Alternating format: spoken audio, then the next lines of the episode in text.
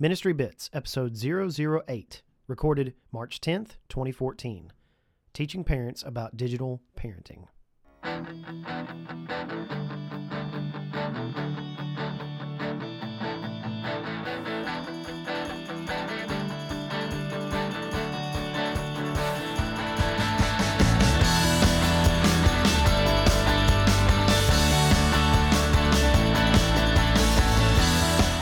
Show notes for this episode can be found at chadl.co slash mbits slash 008. Be sure to email me with comments or questions directly at chad.landman at gmail.com.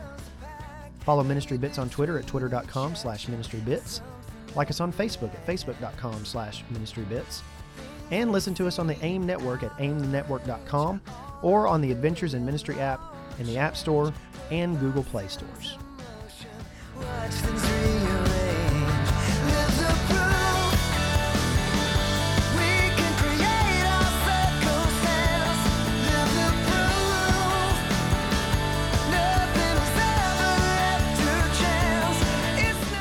Good morning, afternoon, or evening. You may delete as appropriate. Hi, I'm Chad Landman, and I'm the host of the Ministry Bits podcast here. And this is a podcast about how to empower ministers and youth ministers and church workers and parents and all other people that want to use technology for the benefit of the kingdom of God. This is your podcast. And we're talking about tools and we're talking about ways of doing things and workflows. And last week we had uh, Terry Gillum on the show, and he um did an outstanding job. We were very, very happy to have him, and it was um, a great discussion about technology. We talked about brother typewriters with little LCD screens on them. I didn't even know those existed anymore, and you can actually buy those on Amazon. I'm not even joking. You can actually buy them on Amazon. Go look it up. I know you're like looking it up right now if you're sitting at your desk. Don't look it up while you're driving. Don't do that. That would be bad. Anyway, uh, we were we were really really happy to have him on the show last week. Um, Terry was is a youth and family minister up in uh, Lafayette. I always want to say Lafayette, but it's a Lafayette Church of Christ in Lafayette, Tennessee, and you should go check out his stuff. Go listen to that podcast if you did, if you didn't, by the way, and uh, go listen to the one before that, Jerry Elder, who we talked about from some perspectives in technology. Really, really great stuff. So um, we wanted to change gears a little bit, and we we kind of do this. We've got this alternating current kind of thing going on here. We've got a guest on one show, and we've got a, uh, uh, me just sitting here blabbing on on the next show, and then guest me blabbing, guest me. So I like to do that. I, I kind of like the format. What do you think? Let me let me know. Send me an email, chad.landman at gmail.com. Send me an email, and I'd love to talk to you about that. And um, again, sorry if I sound a little stuffy. Um, I just, you know, got that stuff going on. You know, everybody does this time of year because it's spring. Yay, it's spring and and there's pollen. So, you know, great. Um, it's going to be like 72 degrees today. And, um, well, actually, no, it's not going to be 72 today. It's going to be 72 tomorrow. And uh, the local high school team plays their first baseball game. So it's going to be pretty great. It's going to be a great day at the ballpark. But anyway, uh, today we're going to talk about uh, teaching parents about active digital parenting. Now, notice I didn't say active digital parenting by itself. This is actually specifically catered for ministers and youth ministers. I was uh, very privileged last week and very honored to speak at the Revival uh, Youth Minister Retreat in Columbia, Tennessee at Graymere Church of Christ. And uh, great, great, by the way, uh, platform, a great um, revival retreat for youth ministers. If you're not, if you're from the Middle Tennessee area and you're not going, you're wrong. Okay, uh, I can understand those guys down in Alabama and Southern Alabama. Even we had we had a ton of guys from North Alabama. We had some guys from from Tuscaloosa come up. I mean, it was great. So if you, there's no excuse, uh, take two or three days off from your busy schedule and go be edified. It was unbelievable. When I say edified, I know that sounds old, but it was absolutely incredible. I got to hear from some older guys. John Dale did a fantastic job talking about practical stuff about how to um, deal with your minister. You know, the the guy that you work with every single day. How to how to how to encourage him. How to build him up. It was great. It was wonderful. So check that out. Get in contact with uh, Craig Evans at Spring Hill Church Christ. Get in contact with um, let's see who else. Oh, Chris Webb. Chris Webb. Get in contact with him at Graymere Church Christ. Get in contact with one of those guys, and, and they will absolutely hook you up. Uh, I think it's 75 bucks to go, but it's absolutely outstanding. So, digital parenting. Uh, over the course of the last year, I have used a similar curriculum to what I'm about to present to you today uh, on what I've called, tentatively called, active digital parenting. And this is a short four lesson curriculum. It's designed to empower, designed to encourage parents, while at the same time informing them of the dangers of, of internet usage, app usage, smartphone usage among their children, uh, and sometimes even among their spouses and relatives. Uh, this is a unique course. Uh, I have presented it at many church congregations, and, and I'm going to present it at many more uh, this this year. And it is a very needed thing. And we're going to talk about some practical things about how you can take the material that I'm going to offer, and or anybody offers for that matter. I hate to even put myself put it put this subject in a box there. I barely scratched the surface with some of this stuff. If you will head over to chadl.co slash downloads, if you head over to chadl.co slash downloads, you'll see, first of all, my new downloads page. Uh, I'm going to try to make it a little bit more graphically pre- pleasing and kind of combine all the elements on one page with classes and devotionals and books and sermons and stuff like that that you can all download for free, which is great because free is wonderful. And you can look at these resources and you can download the slides. You can download this lesson that I'm actually going to teach to you this morning. And, and I, I, I hate it if this sounds a little preachy today, but uh, I believe this is a subject that people need to hear about. And I thought, hey, what better way to put it in a podcast, uh, one of my podcast episodes, because it's about technology. It's all about technology. And this is one of the most uh, needed things that we need to talk about in technology is protecting our kids. So, parents, if you're a parent, parents no longer have the luxury of parenting in one place anymore. You know, 25 years ago, parents didn't have to worry about the internet. That just it just wasn't there. They didn't have smartphones or Twitter or Facebook to worry about. All they had to do was make sure the kids weren't watching uh, bad stuff on television, not playing violent video games, and even then, violent video games. Somebody pointed out to me on Thursday, they weren't even really prevalent back then either. But times have changed, haven't they? Now, to be an active, effective digital parent, you got to see all sides of what your kids are doing, both on and off the internet. Uh, parents need a little help from youth, youth ministers like us. Um, and, you know, ministers, you can also do this as well. You can also help out as well. We should never be a replacement for good parenting, but we should at least be a supplement and a resource for that parenting. We need to realize what kind of situation parents are in. The first question that you have to ask yourself here is why? Why should I even care about this stuff? Uh, why should I be concerned about these things? I don't understand Facebook. I don't understand Twitter. I don't want to understand Twitter. Why do you need, as ministers and youth ministers, talk to, to talk to parents about this stuff? Um, odds are we understand as, as ministers and youth ministers, we might have a better grasp of social media, Facebook and Twitter and Instagram and all those different other things. We may understand Snapchat, we may understand these different things, and for some reason it seems easier to educate ourselves than it is to explain these things to parents. I want to throw out a Bible verse here to you Psalm 127 1. Go ahead and read it. Psalm 127 1 says, Unless the Lord builds the house, those that build it labor in vain. That means that building godly homes and godly families should be our first priority because we know that everything leans back. If you're in youth ministry or ministry, you know that everything goes back to what? The home. Everything goes back to the home. And as youth workers, we are assistants to mothers and fathers to help them build godly homes. And if God isn't building the home, then this verse says it doesn't matter what you're doing. God's not building the house. Doesn't matter what you're doing. So, why is this important? Why should we educate and empower our parents to take back the internet for their kids? Well, this is an important point to make here. Your parents' children, the, the people in your congregations, they're made up of families, and those families, those people have lives online. And for parents, the question is your kids have lives online. Do you know what they're doing? I love going into this and talking about this. Kids that have been born in the last decade, and even maybe a little even beyond that, will never know a world without the internet. That's crazy to think of. They'll never know a world without smartphones, without social networks. They'll never know what it's not what it's like to be not constantly connected. They will never know dial up, America Online. They'll never know payphones on the side of the street or what it's like to not be constantly connected. I want you to imagine for a second that you took an iPhone back to your town a hundred years ago. You went back to 20, I mean, sorry, 1914, like Downton Abbey times, right? You went back to Downton Abbey times with an iPhone.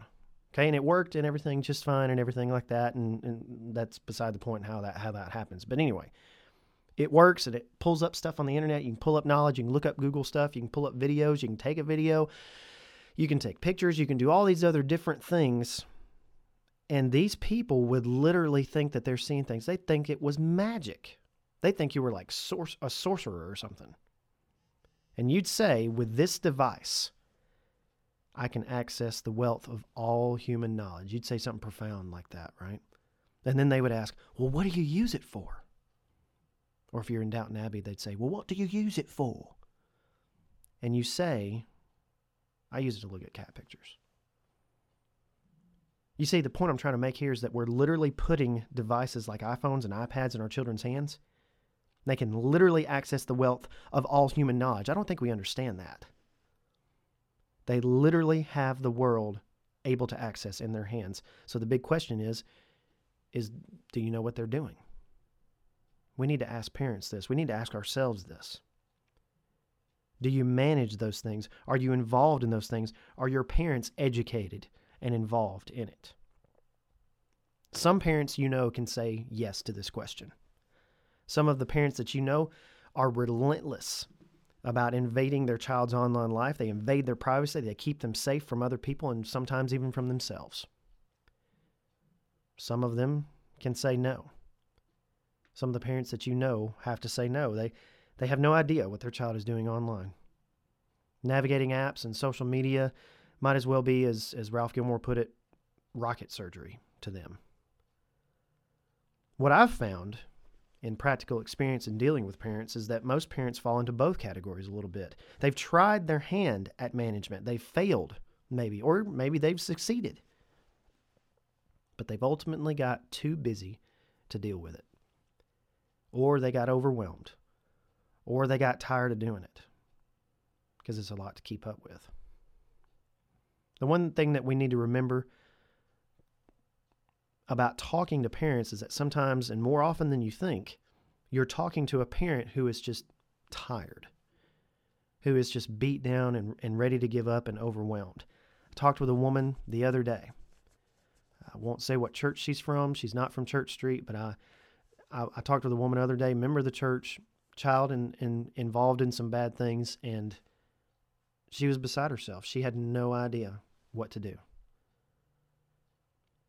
I've only been a parent for two years, two and a half. About to be a, sec- a parent two times over.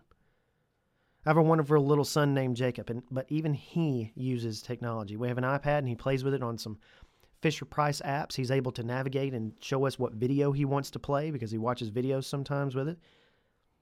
But Jacob will grow up in a different world than even I did 20 years ago. He will grow up in a different world than just your kids are growing up in now. So when he's 14, 16, 18 years old, what am I going to do to protect him? What am I going to do to protect my family from all the dangers? There's a few things that we need to make parents re- realize. I got a few bullet points here as we're as we're going to continue on here. Number 1 is that we can never use the excuse that we didn't know. Back in 2008, my first year of ministry, I was simply not aware, and you can make all the jokes you want to, but I was not aware of the implications that taxes had to a minister.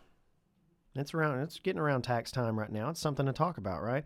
I wouldn't go, I'm not going to go too much into detail, but if you're not a minister or a youth minister listening to this and, and you don't know, taxes in, for a minister in this country are different from everyone else. Uh, there's there's quarterly payments, there's housing allowances, there's social security things. There's my taxes are always a complete disaster, and that's why I pay a professional a couple of hundred dollars a year to do them for me. That was not always the case, though. Back in 2009 was my first year of youth, or, or for 2008 was my first full year of ministry, and I had about a $4,000 mistake. And my excuse was, "Well, I didn't know. How sympathetic do you think the IRS was? When we deal with our kids and when we deal with our parents, we cannot use the excuse, and parents cannot use the excuse that we didn't, I didn't know. We can't just blow off the new thing that the kids are doing or saying or watching or whatever, new the new internet meme that week. We can't just say, "Well, I don't know anything about that. I'm not. Gonna, I'm not going to fiddle around with that. I'll leave that to the kids." That may be the worst thing that parents can do. So we need to tell parents this: that your lack of involvement will be to your child's detriment. Choosing to not be involved in this means that you are choosing literally to let your child run wild on the internet. The second thing we need to tell parents is that your child does not yet have the experience and willpower to keep themselves in check on the internet. You know, we don't trust our children to drive cars until they're 16. We don't trust anybody to drive a car until they're 16. And because we as a society have made the judgment that you cannot be responsible or aware enough to handle a 2,000 pound vehicle until you are that age. So, why are we giving 10 year olds unprotected and unlocked iPhones? Why are we allowing our kids to surf the web on an unprotected browser or computer? Why are we not watching as closely as we can to help our children mature and grow and use the internet wisely as a tool? Is it because we don't want to invade their privacy? I have parents all the time that come to me and say, Well, I don't know about my kids' privacy. Let me be blunt with you uh, for, for a second. We need to make it abundantly clear to parents that their kids do not deserve or rate their own privacy. I'm sorry. And I think that most of you would agree with me on that. If you have a child with an iPhone or an iPad or with no parental controls set, then you're asking for trouble. If you have a home computer that's not locked down with parental controls, you're also writing a recipe for disaster. The thing we need to realize is that we need to be guides. As parents, as youth ministers, we need to hold their hands a little bit. Uh, think about it. We restrict every other part of growing up for our kids. Don't touch the stove, don't walk in there, don't play bad video games, don't watch this, don't watch that. But yet, the internet to us sometimes, and not all cases, but sometimes is an oversight. It's like turning them loose on a giant playground and never watching what they do and never expecting them to get hurt. It may just seem like another thing to worry about, but we must protect our protect our children and ourselves from all the bad stuff on the internet. And, and speaking of bad things, there's a lot more bad on the internet than good. And the chances of your children and your youth groups, even innocently stumbling across something bad, are actually very good. It's estimated that over 60% of the internet is pornography. 60%. Um, this means that six out of every 10 websites are dedicated to, to pornography. The likelihood of your child accessing one of those sites is actually pretty good. Anybody. One in five, listen to this one in five mobile searches made on a mobile device are for porn. 24% of smartphone users admit to having some form of porn on their phone. A few quotes here from some doctors who have a lot more qualifications than I do. Adolescents who view pornography feel shame, diminished self confidence, and sexual uncertainty. It's Dr. Patrick Fagan. He's the director of Marriage and Religion Research, uh, the Marriage and Religion Research Institute. Porn use by our youth is a greater threat to our national well being than our economy. If you get connected with porn early in life, it alters your ability to relate. That's Dale Cooney. He's the chair of ethics, economics, and common good at St. Anselm College. A significant relationship exists between frequent pornography use and the feelings of loneliness, including major depression in adolescence. That's Michelle Ybarra. She's the president of Internet Solutions for Kids. And then this last one is probably the worst. It'll make us feel the worst, at least. Parents are the weak link in the chain when it comes to protecting their children. That's Donna Hughes. She's the president and CEO of, of Enough is Enough. A few more statistics here to absolutely scare you to death. The average age of the first exposure to internet pornography is 11 years old. I had somebody tell me that they had read a bunch of other studies. This is a Barna study. They had read a bunch of other studies that actually said that that was closer to seven or eight years old. 90% of children ages 8 to 16 have viewed pornography online, most while doing homework. 90%. Why do you think that is? Most while doing homework. I've also read that most internet things that are found that are bad most bad internet decisions occur between the hours of 3:30 p.m. and 5 p.m. Why do you think that is? Well, the parents are not home from work yet. The parents are still at work and the kids get home from school and they're supposed to be doing their homework and they're not. If you want to check out the slides, I've got a ton of other statistics that I can throw out you to depress you, but it's amazing. Go look at the slides at chadl.co slash downloads. I'll have them there for you.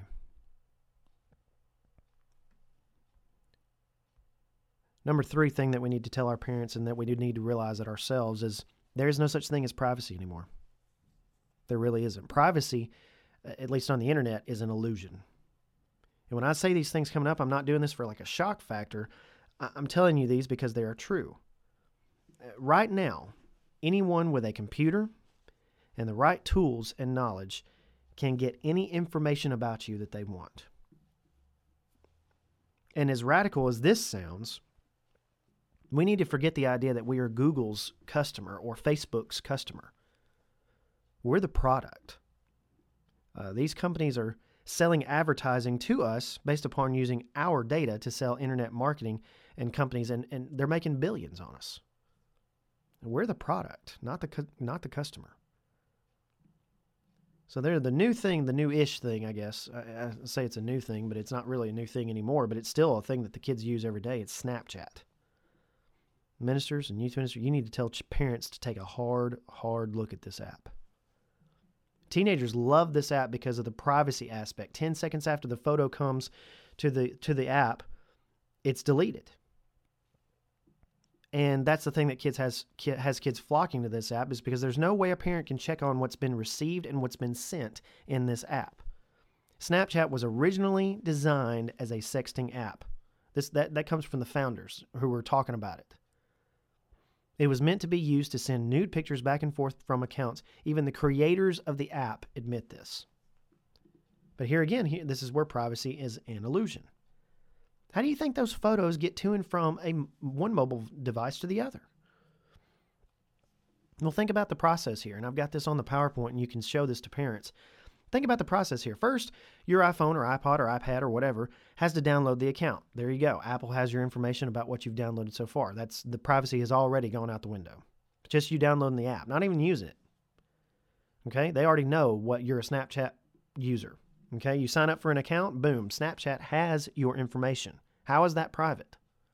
Second, when you send a photo to another person with the app, you're sending it through a minimum of about six different servers. Okay, you've got your internet service provider or your cell phone provider's tower that it's going to. You've got servers that go regional servers and area servers, and then you've got local servers that it goes through, and then Snapchat servers. And then eventually, in the span of a few seconds, it makes it back to your friend's device. And all that, don't you think someone can intercept that data if they wanted to? I equate privacy, and, and there's no such thing. I'm trying to, to make the example here that there is no such thing as privacy. Okay? I equate the privacy argument to the bucket of feathers illustration. If you take a bucket of feathers out on a very windy day, uh, you could be Usain Bolt and you wouldn't catch all those feathers again. You might get some of them back, you might get most of them back. But odds are you won't get all of them back. When we put something out on the web, and sometimes even adults need to realize this, whether it's a status update or a tweet or a photo on a private social network like Snapchat, it is out there. And there's nothing we can do about to get it back. Kids need to realize this, parents need to realize this. If you're going to be an active digital parent, you have to manage this. So, as we're kind of rounding out the podcast, I know I've been talking to you for a little bit longer than usual, but we're going to talk about three practical things that you can tell parents about how to be a better active digital parent. Number one is be informed. Uh, there is so much information on this topic out there. Uh, that I am not reinventing the wheel here with this active digital parenting stuff. Okay, I may be the guy talking about it, but I'm not reinventing the wheel about it. There's tips, tutorials, tricks. There's all sorts of things. There's apps, there's programs that you can put on your computer to watch your kids. I'd invite you to go download the info pack on chadl.co slash downloads. Man, I'm really plugging that today, huh? But I invite you to go download that. It's free. It's got lots of different resources. Be informed. Remember, we can never say that we didn't know. Number two is you need to tell parents to, to be where your children are. Simply put, if your children are on Facebook, then you should be on Facebook. Your children are on Twitter, even if you don't know what Twitter is, you should still be on Twitter. And remember, once again, saying I don't know or I don't fiddle with that stuff is not going to be an excuse when you find out that your child has been doing bad things behind your back on the internet. I like to give parents this important reminder. Just remember that you are the parent and you do make the rules. Your child does not make the rules. If they cannot abide by those rules, then they won't get to go on that particular site. If they don't want you following them or friending them or watching what they do on that particular social network, then they won't have the privilege to use that particular social network. We have to be where our kids are. For me, it's Facebook. I, absolutely despise Facebook. I don't like it. I've been on it since it was created. I just, I don't like it. But because I'm a youth minister, I need to use it out of necessity. I use it to stay in contact with kids. I actually use it to stay more contact with parents these days because kids aren't on Facebook. They're on Twitter. And that's an important point to make as well. Kids will always gravitate towards where their parents are not. We need to be cognizant, cognizant of that. Just when we start to get catching on to something, hey, Facebook, all right. Kids are not on Facebook anymore. They've all flocked to Twitter and Snapchat and all sorts of different things. But every Monday morning when I go sit down at my desk, I, I, have a Church Street youth group kind of page thing or list that I look at, and I have the same thing on Twitter and same thing on different stuff and everything. And if I see something bad or serious or something that a kid shouldn't be doing, I flag it, I take a screenshot, I contact the parents, no questions asked. And I've had a lot of conversations with parents. You cannot depend on someone like me, though, at your congregation to watch out for your kids. Parents must be where their children are. We must take responsibility for this entire life that they're living online through websites and social networks and apps. Number three, third practical thing here is be involved. I know that sounds a lot like be informed, but it's not. You need to ask your parents when's the last time you talked to your son or daughter about drugs or alcohol or sex? If you're a good parent, those awkward conversations probably happen very often. But when was the last time that you talked to them about being safe on the web?